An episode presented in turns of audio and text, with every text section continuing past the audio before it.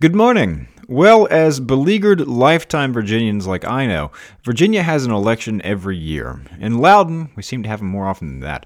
And now we have our first campaign announcement for the Board of Supervisors race out in 2019. And it comes from kind of a surprising place. For Tuesday, January 30th, it's your Loudoun Now Morning Minute.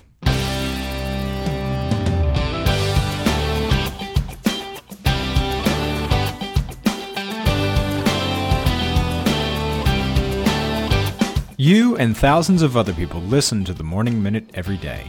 It's trusted, it's personal, and you take it with you wherever you go.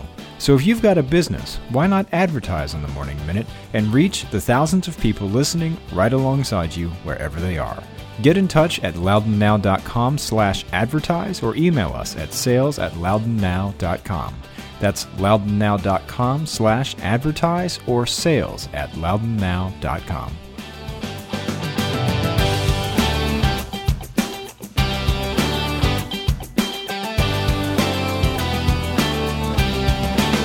Thanks for being with us. I'm Renss Greene.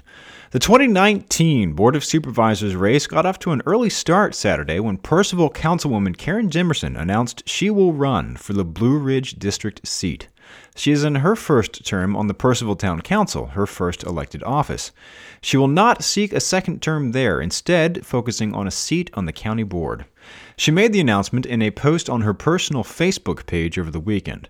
And the thing you're thinking about, she was apparently thinking about too. Quoting from her Facebook post Although I know I am the qualified candidate to run this race, some people have the belief that the recent turmoil in Purcellville may hurt my candidacy. Well, they are wrong exclamation point and end quote. Much of the announcement then went on to address the series of ongoing investigations into town management in Purcellville. As we've reported, the interim town manager, police chief, and town attorney are all on administrative leave following a series of allegations of mismanagement and conflicts of interest. Again, quoting at length from her post, quote, This council has operated with integrity and taken every reasonable action along the way. We are engaging the new interim town manager in conducting an operational audit to ensure that something like this won't happen again. In the end, I am confident this turmoil will be for the best and will lead to efficiencies that will save the town thousands. The investigation will weed out those who are intent to place our government back in the hands of the developers. End quote. So far, the town has spent $169,583 cleaning all that up, including $95,000 for the salaries of people on leave and the new interim town manager. Jimerson's husband Richard waged an unsuccessful campaign for the Blue Ridge district seat on the board in 2015, losing to the current supervisor, Tony Buffington, by about 1,300 votes. She said her husband's campaign was designed to promote her own political future and set the stage for her race in 2019. She said she managed every aspect of his campaign. She also said the previous district supervisor, Janet Clark, and the current supervisor have not followed through on their promises and she criticized Buffington for being on the losing side of a vote to allow construction of a data center on Goose Creek. Buffington voted against that. She said she would have also. Go to loudounnow.com slash morning minute to check out the whole story. In other news, last night at Lightfoot Restaurant, right next door to our office in Leesburg, we hosted a candidate forum with the three candidates for Town Council, Leesburg Town Council, in next week's special election. Somewhere around 150 people turned up to watch this debate. You can see the video on our Facebook page, and you can look for a write up on loudounnow.com today. And um, whoever you're voting for, make sure you vote Tuesday, February 6th next week. Your options will be Gwen Pangle, Josh Thiel, and Neil Steinberg. Thanks also, by the way, to the people who came up to me and said they liked the Morning Minute. That was pretty cool. Anyway, Leesburg police have made an arrest in an assault from 2015 in which a teenager was struck in the neck with a hammer and left paralyzed. Bradford Salucci, 25, was arrested last week in Tyler, Texas, and charged with aggravated malicious assault. He waived extradition proceedings and is being transported back to Loudoun for trial. According to the police department, the assault happened July 28, 2015, at the Leesburg Corner Premium Outlets. The 18 year old victim was an employee at a store helping his assailant with a clothing purchase. While being escorted to the fitting room, the assailant hit the employee with the claw side of a hammer, puncturing his neck. The suspect then fled. The department has declined to offer details on the arrest. If you're tired of hearing about or stressing about the bus driver shortage in Loudoun, we've got some long overdue good news. This time last year, the school system said it was short about 160 bus drivers.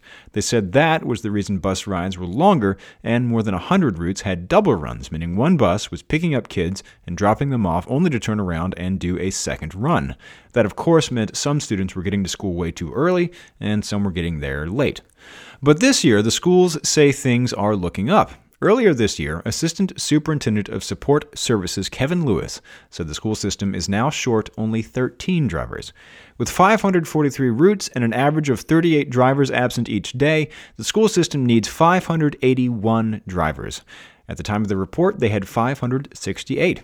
That, of course, was a snapshot of one day, and the numbers fluctuate, but Lewis said overall, the driver shortage problem has just about been solved.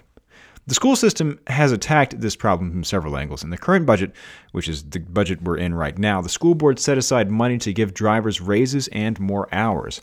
Coupled with a decrease in the cost of what drivers and other part time employees pay for health insurance, drivers are now bringing home more in their paychecks. The school system also hired more staff in the transportation department and ramped up recruitment efforts. And last spring, they hired a logistics consulting firm to make their bus routes more efficient. Those changes also, it should be said, caused a wave of complaints at the beginning of this school year from parents who said they weren't given any heads up that their children would have to walk further to the bus stops since there are now fewer of those bus stops.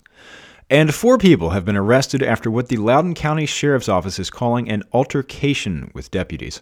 Those always end well. According to the Loudoun County Sheriff's Office, Saturday night, deputies were called to Sterling Boulevard near Route 28 where a vehicle had struck a utility pole and knocked out the traffic signal. The vehicle left the scene before deputies arrived, but they were able to get warrants against the suspected driver. Then deputies were dispatched to a home on Welburn Manor Square for a disorderly conduct call. There, they found the hit and run suspect, Keith Richardson Sr. of Ashburn, who was arrested. During the arrest, according to the sheriff's office, he and three other people did not comply with orders from law enforcement and interfered with the arrest. Keith Richardson Jr. of Ashburn, William Richardson of Aldie, and Crystal Murphy of Ashburn were also arrested on charges of obstruction of justice. They're out on bond. Keith Richardson Sr. was charged with assault and battery of a law enforcement officer and served with two outstanding warrants from the crash. He's also out on bond. Get the full story on this and all these stories over at loudounnow.com. On today's Get Out Loudoun calendar, hit the Cooley Gallery in Leesburg for a watercolor class tonight. It's part of a series of classes teaching how to design and set up watercolor paintings and how to use the paints. They hope to produce two or more paintings by the end of the session. It starts at 6:30 p.m. tonight. Get the details and tickets for this event and check out the rest of the events calendar at getoutloudoun.com. And if you like the Morning Minute and you live near Dulles Airport, write it in big letters on your roof for all the airplanes flying overhead and subscribe wherever you get your podcasts, and it'll be waiting for you there every morning. Okay, have a great day.